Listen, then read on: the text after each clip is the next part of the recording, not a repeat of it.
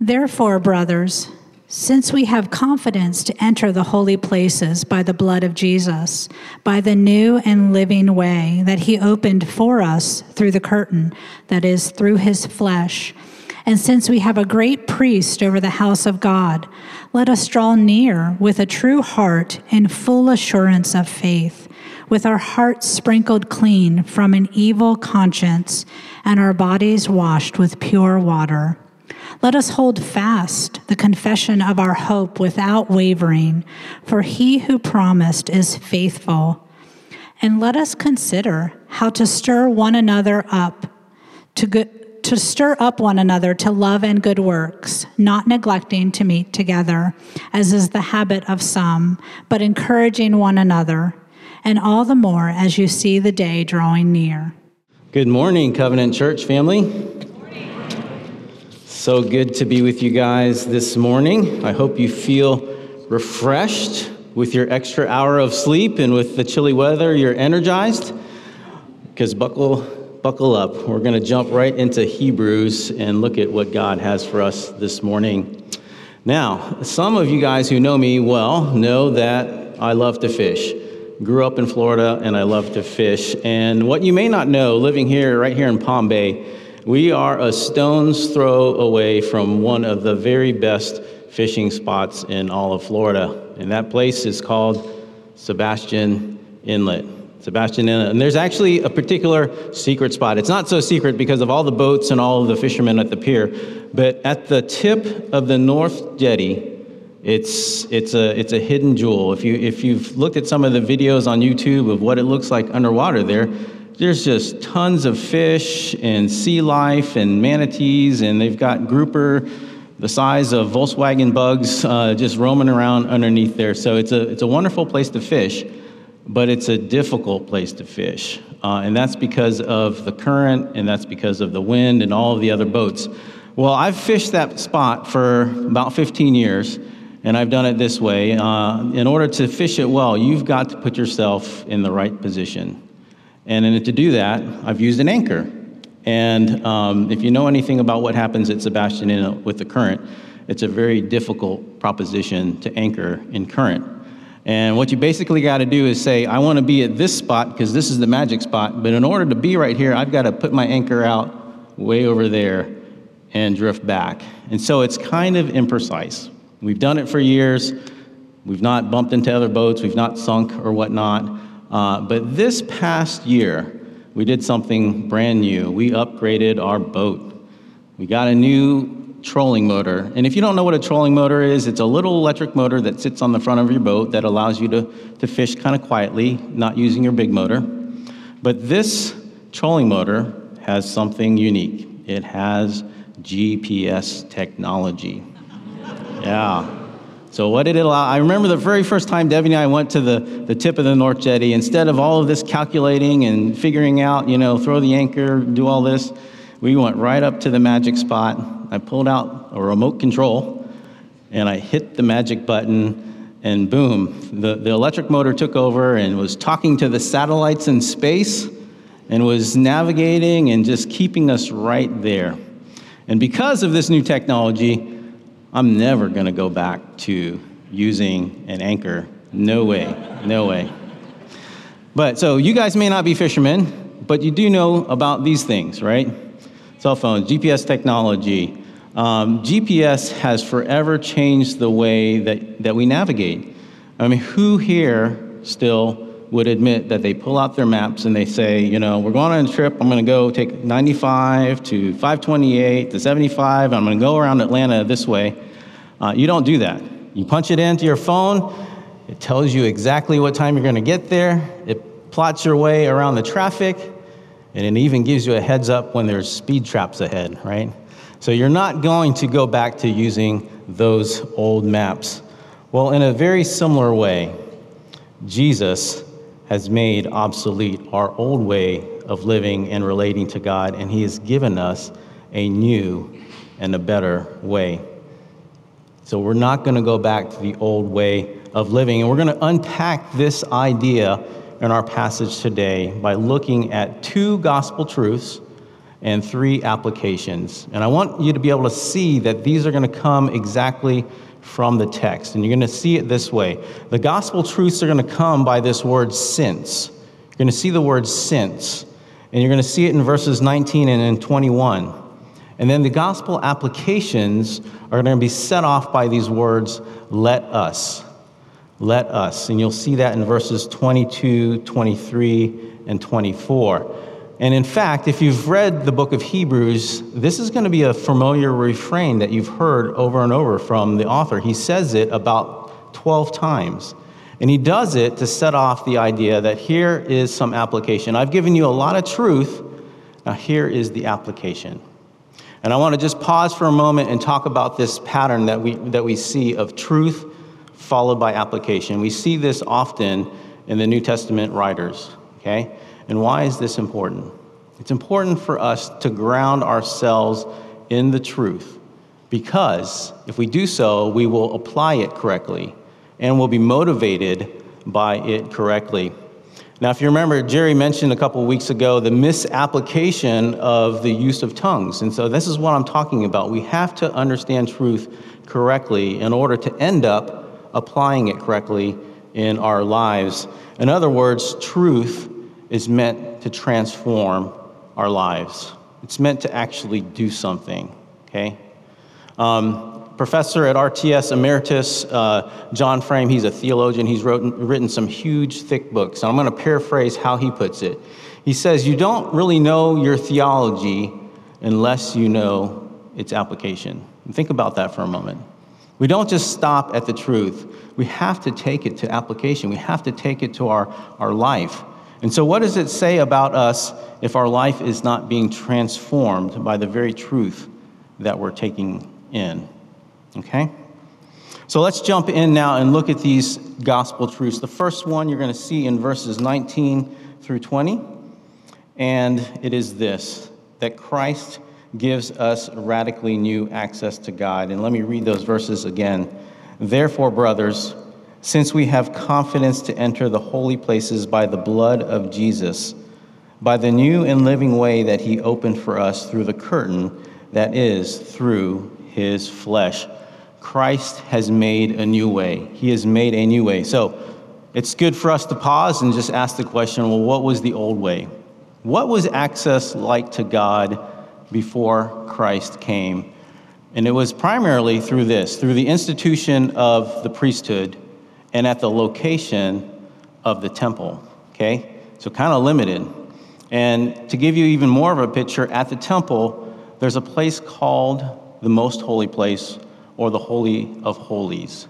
This special place was actually really the presence of God. It represented the presence of God. And it was separated by, from everything else by a curtain or a veil. Okay? So access to God was limited. You know, the people couldn't just go behind the veil and, and, and be in the presence of God, something that we take for granted. Only one person, one time a year, could go behind the veil, and that was the high priest. So get this idea that in the, under the old covenant, access to God was very limited. And now, what, now, how did it feel? What was the quality of this access? Well, I want you to put yourself in the place of that high priest. Maybe, you know, think in your mind, you know, you were, you were descending, descending from priests and you were appointed to do this work once a year to go into that most holy place on behalf of the people. How would you have felt getting ready to go behind the veil? I'm thinking that I would be in fear. Because if you've read anything about the Old Covenant, those priests, they had to get ready. They had to prepare their heart. They had to prepare their bodies. They had to wash their bodies. They had to prepare their clothing. They had to prepare the sacrifice. They had to make sure that they did everything as God had commanded. And I know if I was, if I was in his shoes, I would be thinking through that checklist before I went behind the veil did I get it all right? Is, is the offering that I'm bringing really without blemish? Did I miss a blemish? And I would be fearing for my life going in the presence of God. And what about the people? Uh, we get a glimpse of this um, if, we, if we back up in redemptive history before the tabernacle and before the temple. Um, God met the people at Mount Sinai in Exodus 19. And that scripture there describes that account like this The camp trembled. The camp trembled. And why did they tremble? Because God was coming down on the mountain. And what did it look like? The scripture describes it this way there was thunder, there was lightning, there was fire, there was thick smoke, there was the blaring of a trumpet, and everybody was shaking in their boots as God was coming on, down on the mountain. And so their approach to God was limited. Their access to God was limited. In their hearts, they were fearful. But we have something different in Christ. We have free access to God through Christ, and we have confidence instead of fear and trembling. But how do we get that? How do we get that? Scripture, if you look at that, those verses, Scripture says it's through the curtain that is through his flesh. Now, this is, this is fascinating to think about. The Word of God is, is, is, is drawing your attention and making this parallel between the veil, the curtain that separated the presence of God. There, he's making that, that parallel between the, the veil and the body of Jesus. Okay? Now, think with me for a moment about that veil that's, that was in the Holy of Holies. This is a veil, it's a curtain. On one side is the presence of God, one side is deity, one side is divinity, on the other side is all of humanity brought together in the curtain. And we have this in Jesus. Deity and humanity brought together in the body of Jesus. That's what the incarnation is all about. And so scripture is saying, how do we get this confident, free access to God? It's through the body of Jesus. Now, hear this account in Matthew 27. This, this scripture that I'm bringing to you is an account of what happened when Jesus was crucified on the cross. Listen to this. And Jesus cried out again with a loud voice and yielded up his spirit. And behold, the curtain of the temple it was torn in two from top to bottom, and the earth shook, and the rocks were split. So when Jesus died on Calvary, God tore the veil. He tore that, that veil that separated the presence of Him from the rest of the world. And He was showing that access was now available. And how? It's through the body of Jesus. God tore Jesus from top to bottom. He tore him from top to bottom at Calvary when the, th- the crown of thorns was pressed on his head, when his hands and feet were nailed to the cross and he was bleeding, when the spear was thrust into his side, when he was flogged, and when he was scored, scor- scourged. He bled and died. He was torn. His flesh was torn just like the veil so that we can have this access to God. And it's a wonderful thing.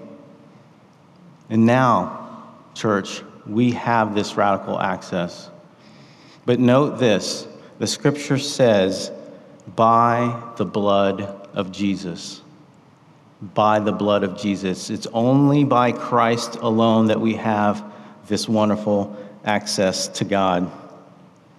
Well, the second gospel truth I want to unpack for you is found here in verse 21, and it says this And since we have a great priest over the house of God. The truth is this that, God, that, that Christ stands as our ultimate personal agent. Our ultimate personal agent. I use that word intentionally because I want you guys to fully understand what it means for Christ to be our great high priest. Now, if you are a golfer or if you pay attention to golf for any amount of time, I know that we've got some here that do that, you may have heard the name Mark Steinberg. Has anybody ever heard that name before? For? Okay, but maybe not. Um, some people. But you may not know Mark Steinberg's name, but you probably know his most famous client. His most famous client is Tiger Woods. And what is Mark Steinberg to, to Tiger Woods?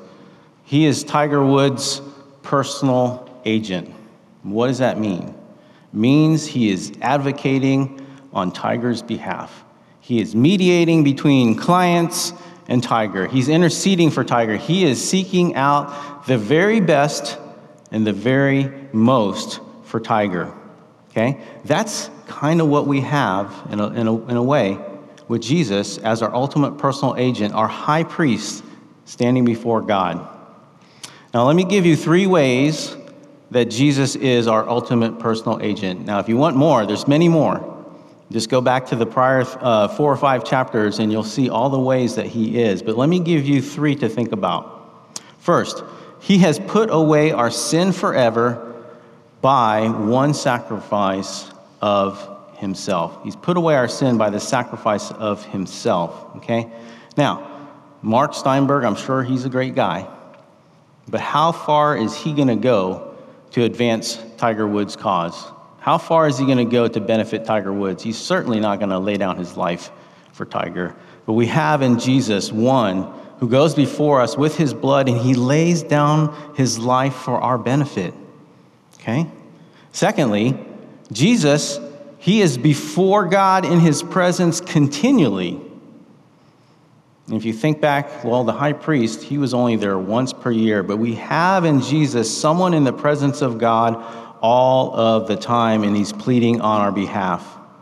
And then, thirdly, the third way that he is ultimate is that he knows us better than we even know ourselves. Let me read to you the scripture in Hebrews chapter 4. I'm a little bit behind here. Here we go. For we do not have a high priest who is unable to sympathize with our weaknesses but one who in every respect has been tempted as we are, and yet without sin. You see, Jesus, when he came in the incarnation, he walked the very road that we walked.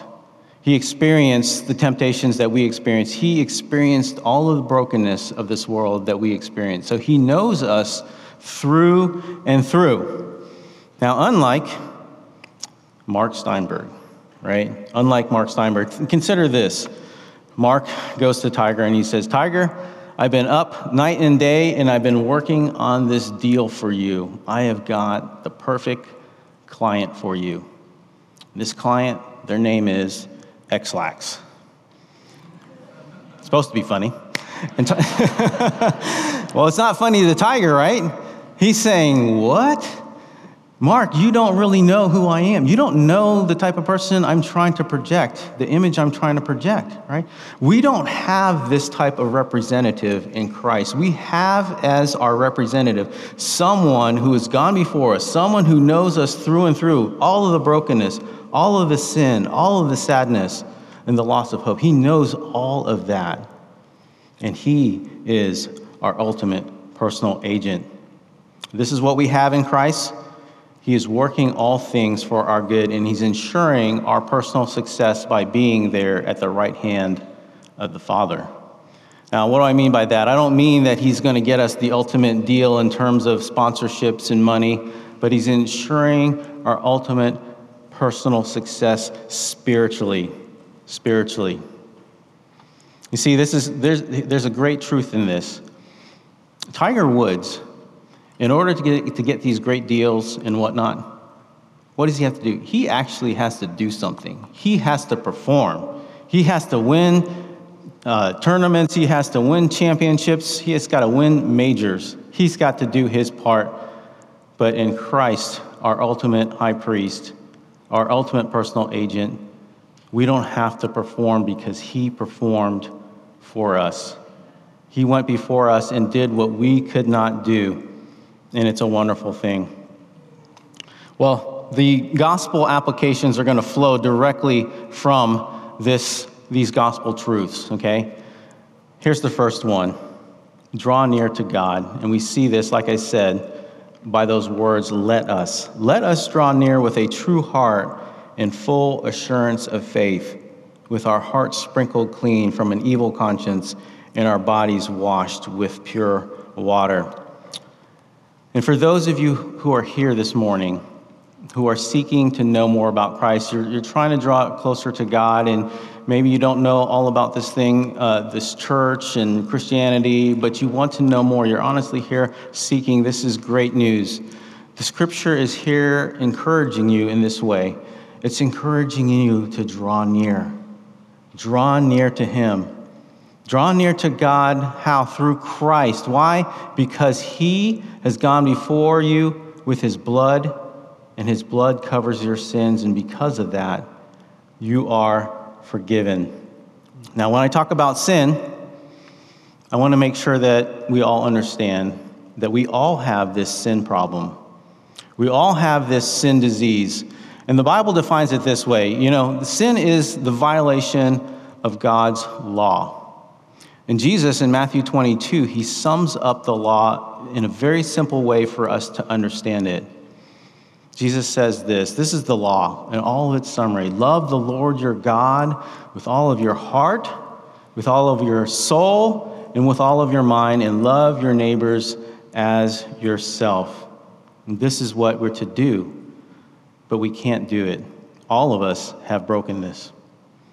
That first part of the, the commandment is to love God with every fiber of your being. That's kind of my translation. Every fiber of your being, all of your affection set on God.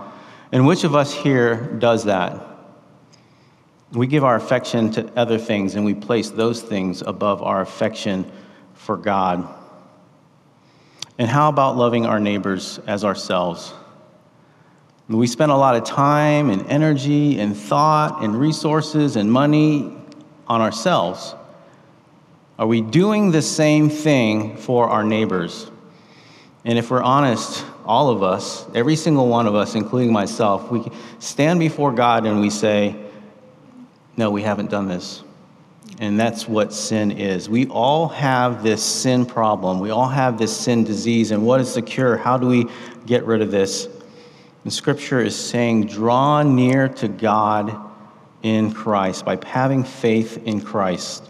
And the author of the Hebrews says it this way in chapter 7. He says, He, being Christ, He is able to save to the uttermost those who draw near to God through Him.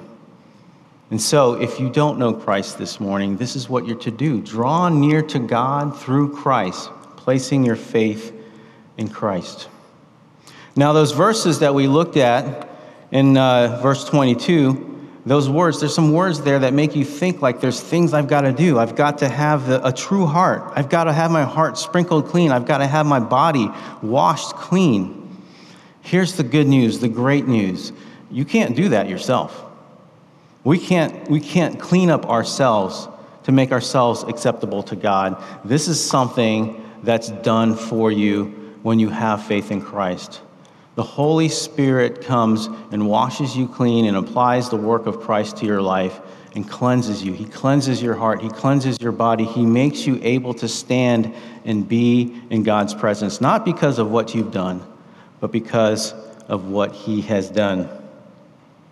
Now, if you're a follower of Christ this morning, I don't want to assume that you're all drawing near to God through Christ. Um, there are times, there are seasons I know that we that we stand far off. And it could be because we're angry at God.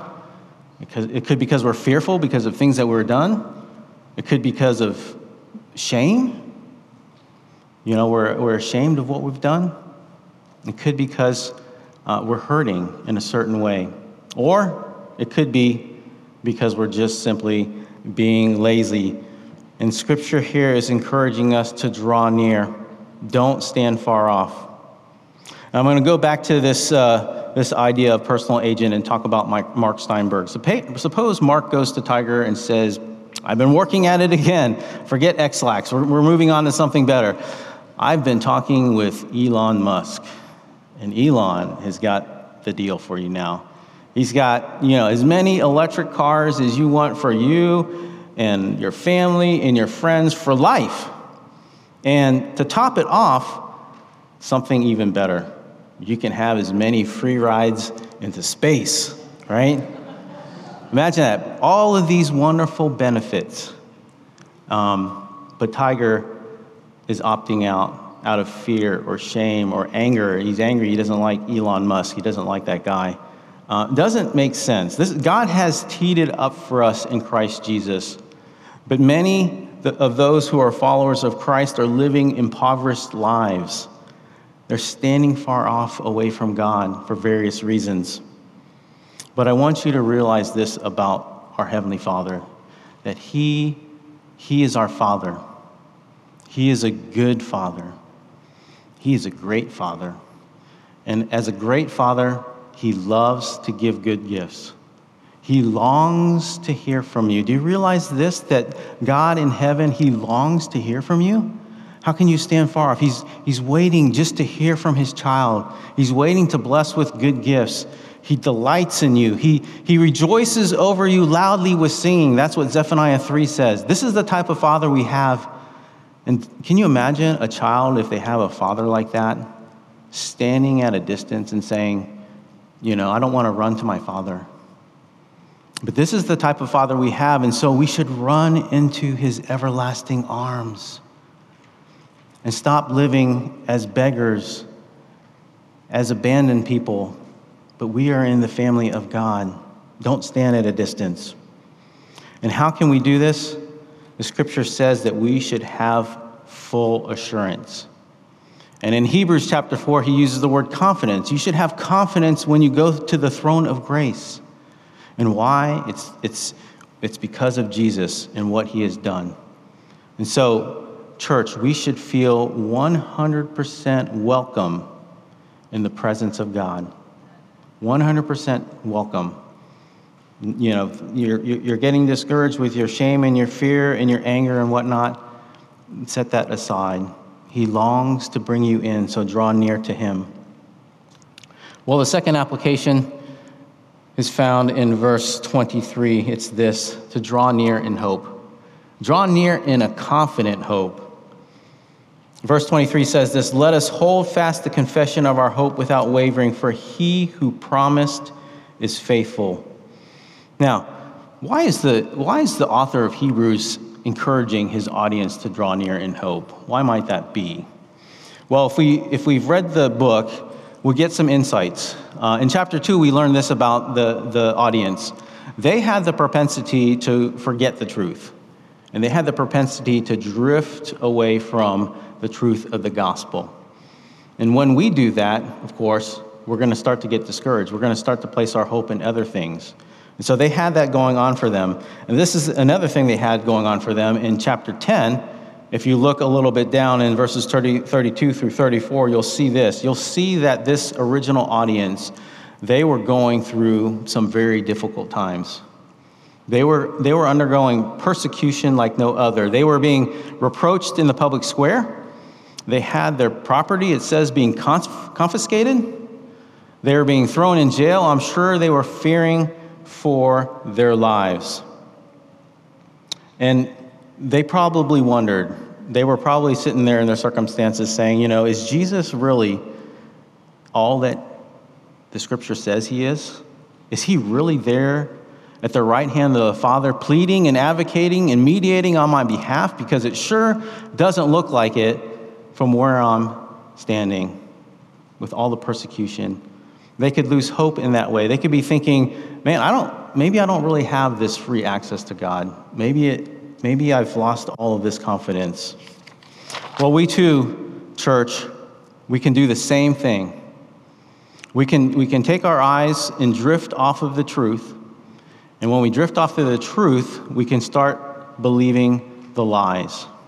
Lies like this you know, I can't come before God because I've done some things. I'm not welcome in His presence. And you start to believe those sorts of things, what's going to happen? You're going to lose hope. Why? Because your hope is being placed on yourself. Or maybe you're looking at your circumstances and you're looking at and you're saying, man, God is God's not Jesus is not pleading for me. I mean, how could he be? Don't you see what I'm going through? Is he really at the right hand of the Father? We can lose hope in this way. We could also lose hope. You know, maybe some of us are not going through the, the type of persecution uh, that that original audience was going through by, you know, confiscation of property and facing death. But surely all you have to do is turn on the evening news. And you, and you're, you can quickly lose hope if your hope is not rooted in Christ, right? Um, I'm reminded of uh, the past couple months, just some of these stories of, you know, the young ladies who were murdered. And, you, and you, you get involved in those stories and you see what's happening and you can lose hope. Is Jesus really there? Or what about this? The Haitian uh, missionaries. How about that story? You know, 17 of them. I mean, there were children. There's, there was even a, a baby, right? Eight month year old baby. And you, you see that evil prosper and you can lose hope. Or how about this? Maybe you've lost a loved one. Maybe you've, you, you're grieving over the loss of a loved one. And you can question hope. You can question whether is, is Jesus really there advocating for me? Because it doesn't really look like that's happening right here. How can we have hope? How can we have hope when we face circumstances like this? Well, our, our scripture before us gives us that answer for he who promised is faithful. You see, brothers and sisters, our hope it doesn't rest on our circumstances. It doesn't rest on our own performance. It rests on the character of God. Rests on the fact that God is faithful and He's going to do 100% of what He's promised. This is, a, this is super, super important to, to understand. God does what He says He's going to do. And if He says that He's making all things new through Jesus Christ, He's going to restore everything guess what? It's going to come to pass. And if, and, if, and if he says that I'm working in your life, you know, working everything towards good and for God's glory, guess what? That's going to come to pass. And if he says, I see all of this evil, I see all of this injustice, and it's not going to go unnoticed. It's going to be taken into account for. It's going to be judged. Guess what? It's going to come to pass. He's the God who says, I will wipe away every tear from your eyes, and there will no longer be any death. And so, guess what? It's going to come to pass 100%. 100%. So, whatever you're facing this morning, whatever trial you may be facing, discouraged, losing hope, wondering if Jesus is there, look at this. The character of our God assures that, it's, that He will take care of you that He's working things out for your good, that you will be successful because it rests on God Himself. Well, the third application of our truths is this draw near to each other. Draw near to each other in this way by provoking and encouraging one another to live the gospel. And we see this in verses 24 and 25. Let me read it. And let us, there's those words again, let us consider how to stir up one another to love and good works, not neglecting to meet together, as is the habit of some, but encouraging one another, all the more as you see the day drawing near. Stir up. That word in the Greek, paroxysmon, is an unusual word. It's unusual just to say it, um, but it only occurs one other place in the New Testament, and that's in Acts chapter 15. In Acts chapter 15, there's, this is the account of the start of the second missionary journey. And this is the account where Paul and Barnabas, they go their own way. They have a sharp disagreement. And that's the word that's being used here sharp disagreement. Um, so it has this idea of friction, maybe even irritation, some of the commentators say. And so you may walk away saying, oh, I can irritate uh, my friend to love and good works, um, and you're anxious to do that. Uh, but hold on, hold on. Don't take it too far. Um, I actually like how the NIV puts it. The NIV uses the word spur. Some of you guys might remember that spur, okay? Spur is a great word. I mean, it, it brings to mind like the cowboy with the horse, right? And so what cowboy jumps onto their beloved horse and just rams the spurs into the horse every single time? No, they don't do that, right? They, they, they consider the situation. Uh, sometimes it's just a touch, and sometimes it's more of a, of, of a nudge. And yes, sometimes the horse is, you know, hung up, you know, eating apples or something, you know, we've got to go. Um, but scripture says, consider, consider. Okay, so that should put the brakes on us. That word consider is an other centered word. It means I'm thinking about the other person. I'm giving thought to how they can grow in their faith. I'm giving thought to how they may love better. I'm giving thought to how they may do good works, actually. And so you have to use discernment. The scripture also says to be encouraging one another, being encouraging to one another. So we are to encourage and we're to spur, and we're to use discernment in how we do that. Okay? Now, scripture is saying don't neglect being together. Because guess what? We can't do this work of biblical community, of encouraging and spurring one another on, without being together. And I'm going to take you back to thinking about uh, the original audience here. Uh, remember, they're going through persecution. Uh, they're getting killed. There's some, there's some who believe that this uh, was in the time of Nero, right? And so you know that Nero, I mean, you know, burned at the stake, thrown to the lions, that sort of thing. So you may have in, in them some reason to, to shrink back from meeting together, right? It's at great cost. Maybe the cost of your life.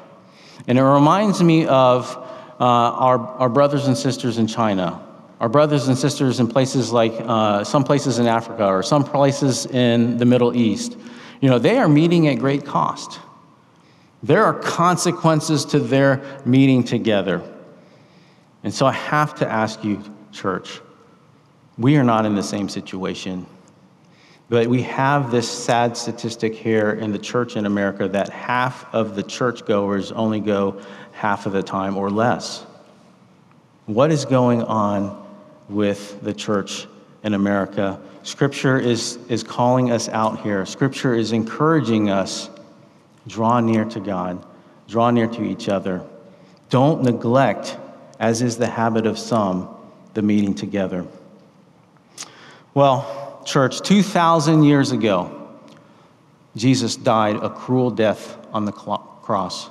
He bled, he died, and that truth, it should change the way we live. That truth should transform us. And so my hope this morning is that you do, that you do draw near to him, that you do draw near in a confident hope, and that you do draw near to each other, spurring one another on in the faith. Would you pray with me?